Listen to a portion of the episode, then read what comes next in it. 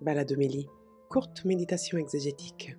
Bonjour, je suis Éric Morin du service biblique Évangile et Vie et je vous invite à notre balade exégétique hebdomadaire à travers les textes que la liturgie nous propose pour le troisième dimanche euh, de ce temps pascal. Une liturgie qui nous invite à accueillir le chemin, la parole et le pain ou même pour le dire encore plus précisément, à ouvrir le chemin, à ouvrir la parole et à rompre le pain. Et c'est ainsi que euh, nous, baptisés, nous pouvons vivre de la présence du ressuscité. Dans la première lecture, un extrait des Actes des Apôtres, comme pendant tout le temps pascal, euh, nous avons un extrait du discours que fit Pierre le jour de la Pentecôte. Après que l'Esprit soit tombé sur les onze, que tout le monde s'émerveille euh, des merveilles de Dieu que chacun peut entendre dans sa propre langue. Et on se dit alors quoi? Qu'est-ce qui leur est arrivé? Ils sont sous. Et Pierre fait un discours qui commence par cette réponse Non, nous ne sommes pas sous, il est que 9 heures du matin. Et plus sérieusement, euh, par la suite, nous avons une annonce de la mort et de la résurrection de Jésus. Euh, et nous avons donc là une véritable catéchèse à la fois pour apprendre à croire cette résurrection, à fortifier notre espérance en elle, mais aussi à savoir la dire, la transmettre, la témoigner. Pierre raconte d'abord les événements assez sobrement. il n'hésite pas à dire cet homme, livré selon le dessein bien arrêté et la préscience de Dieu, vous l'avez supprimé. Il s'adresse à des acteurs de la passion. La foule qu'il a devant lui, c'est une foule qui, pour une bonne part, a réclamé la mort de Jésus devant Pilate et non pas euh, celle de Barabbas. Il s'adresse aux acteurs de la passion. Et c'est important de prendre en compte que pour tous les évangélistes, euh, le lecteur, nous, vous, moi, euh, nous sommes aussi des acteurs de la passion. Alors à ces acteurs de la passion, il faut leur dire que Dieu a ressuscité Jésus en le délivrant des douleurs de la mort.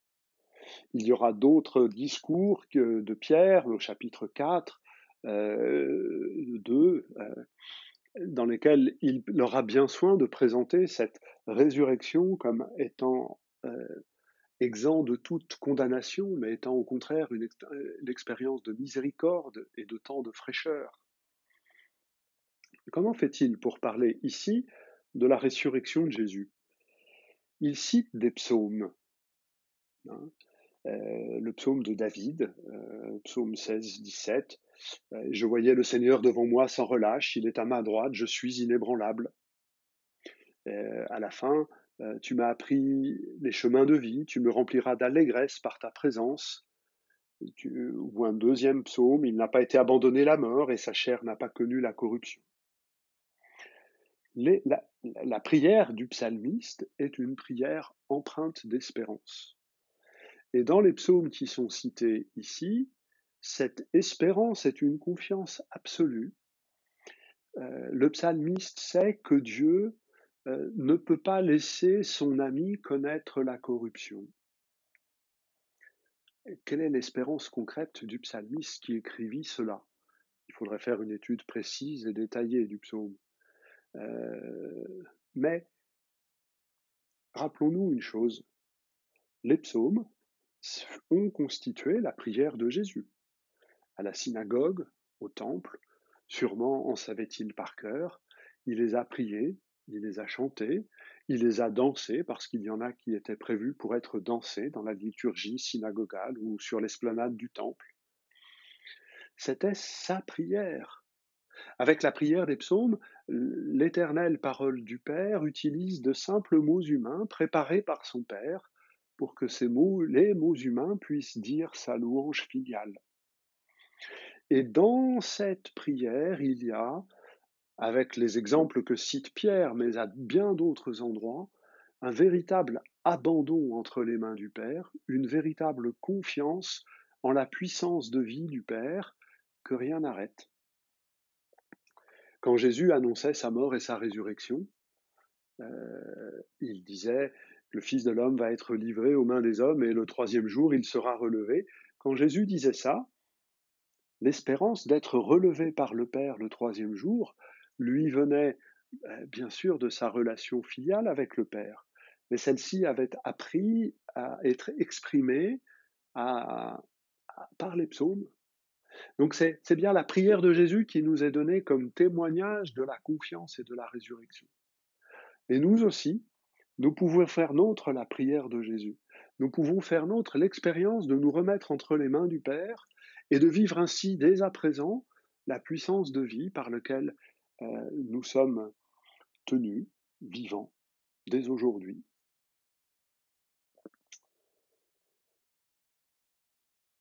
D'une certaine manière, c'est ce que dit la deuxième lecture dans la première lettre de Pierre, qui porte l'interrogation sur le prix de notre vie. On retrouve, comme la semaine dernière, la comparaison avec l'or. L'or qui était la semaine dernière comparé à, notre foi. Hein, notre foi est plus, plus précieuse que l'or, lequel est, apuré. Eh bien ici, euh, nous n'avons pas été rachetés à prix d'argent ou d'or, nous avons été rachetés euh, par le sang précieux de Jésus-Christ. Que vaut la vie humaine? Aux yeux de Dieu le sang de son Fils Rien que cela. Pas moins, pas moins que ça. Ainsi, euh, par le baptême, euh, nous sommes. le, baptême, c'est la prise de conscience de cela. Demander le baptême, c'est l'accueillir, et la vie baptismale est un chemin pour découvrir à quel point notre vie est précieuse aux yeux du Père, aux yeux du Fils. Le prix, c'est euh, le sang de Jésus. Et si notre vie est à ce point précieuse, alors elle est effectivement promise à la plus belle et à la plus grande espérance, celle de la vie éternelle dont nous parlions avec la lettre de Pierre, avec euh, le discours de Pierre dans les actes, pardonnez-moi. Une autre expression importante dans, ce texte, dès avant la fondation du monde, Dieu l'avait désigné d'avance, Jésus, et il l'a manifesté à la fin des temps à cause de nous. Ce qui s'est produit par la mort et la résurrection de Jésus n'est en rien accidentel. Découvrir qu'ainsi notre vie est un tel prix aux yeux de Dieu euh, nous fait découvrir que dès avant la fondation du monde, Dieu nous voulait sous son regard. Euh, Dieu nous voulait comme un père veut la vie de ses enfants, c'est pour ça que nous pouvons l'appeler père. Le bonheur du père, c'est de voir la vie de ses enfants heureuse, pleine, partagée, heureuse d'être vécue. Eh bien, euh, la mort et la résurrection de Jésus, un événement percutant, un événement qui vient bouleverser nos vies, qui vient les introduire dans une espérance inimaginable, parce que nos vies sont promises à un futur inimaginable. Pareillement, en contre-coup, cet évangile de la mort et de la résurrection de Jésus nous invite à méditer autrement sur l'origine de la vie. Dès avant la fondation du monde, nous sommes envisagés pour être libres, beaux et saints. Euh, à l'origine de la vie, il y a le regard que Dieu pose sur nous et c'est ce regard qui nous pose dans l'existence et qui nous envisage plus beau que ce que nous n'arrivons à imaginer de nous-mêmes.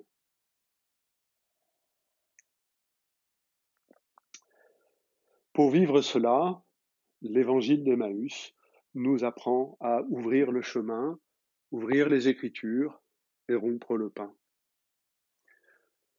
Nous connaissons bien cette histoire. Une formidable catéchèse euh, qui veut apprendre à croire en Jésus ressuscité. Comment croire, comment grandir dans la foi, parce que ça n'est pas évident en cette résurrection de Jésus. Eh bien voilà l'histoire de deux personnes, Cléophas et une autre personne, peut-être son épouse. Voilà deux personnes qui finalement en savent autant que nous.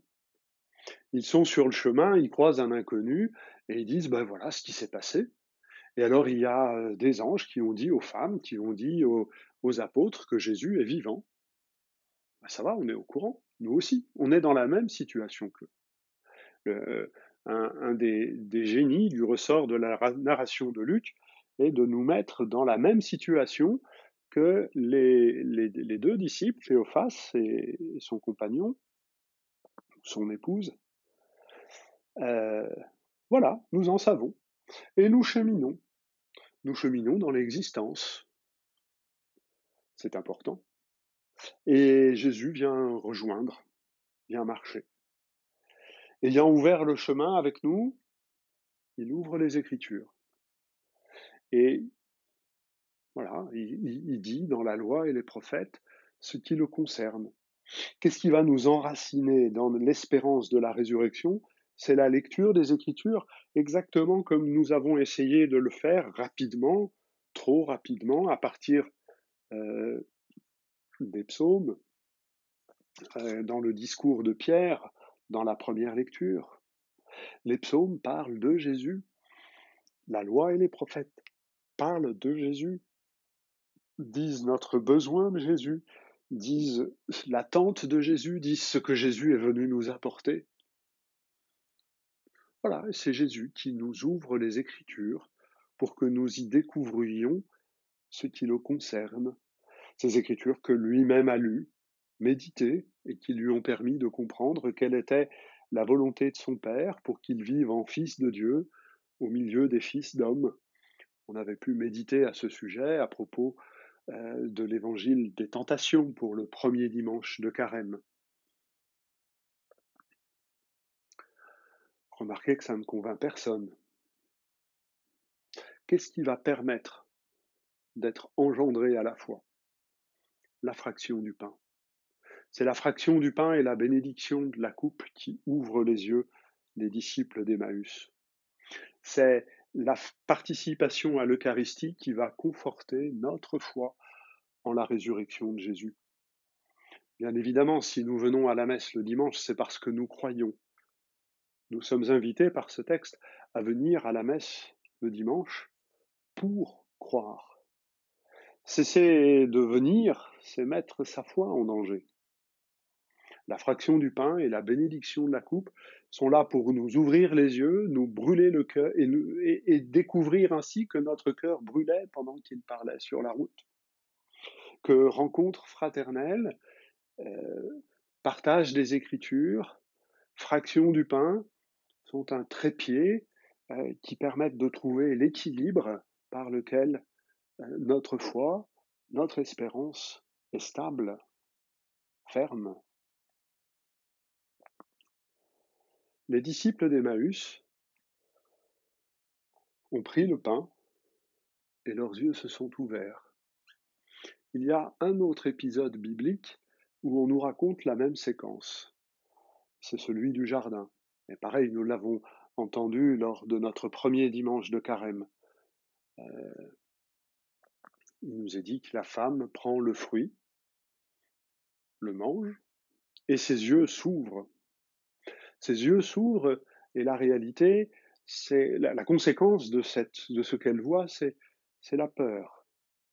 La peur parce que Adam et Ève se découvrent nus et sont obligés de se cacher de Dieu. Le monde est déconstruit puisqu'il y a eu geste de désobéissance.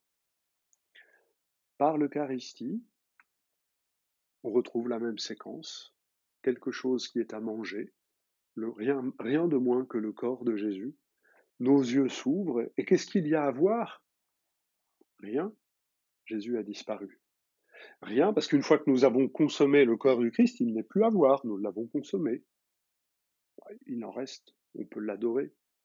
Mais dans l'acte liturgique, il n'est plus là, présent, sous cette forme-là. Et nos yeux s'ouvrent. Nos yeux s'ouvrent pour voir quoi?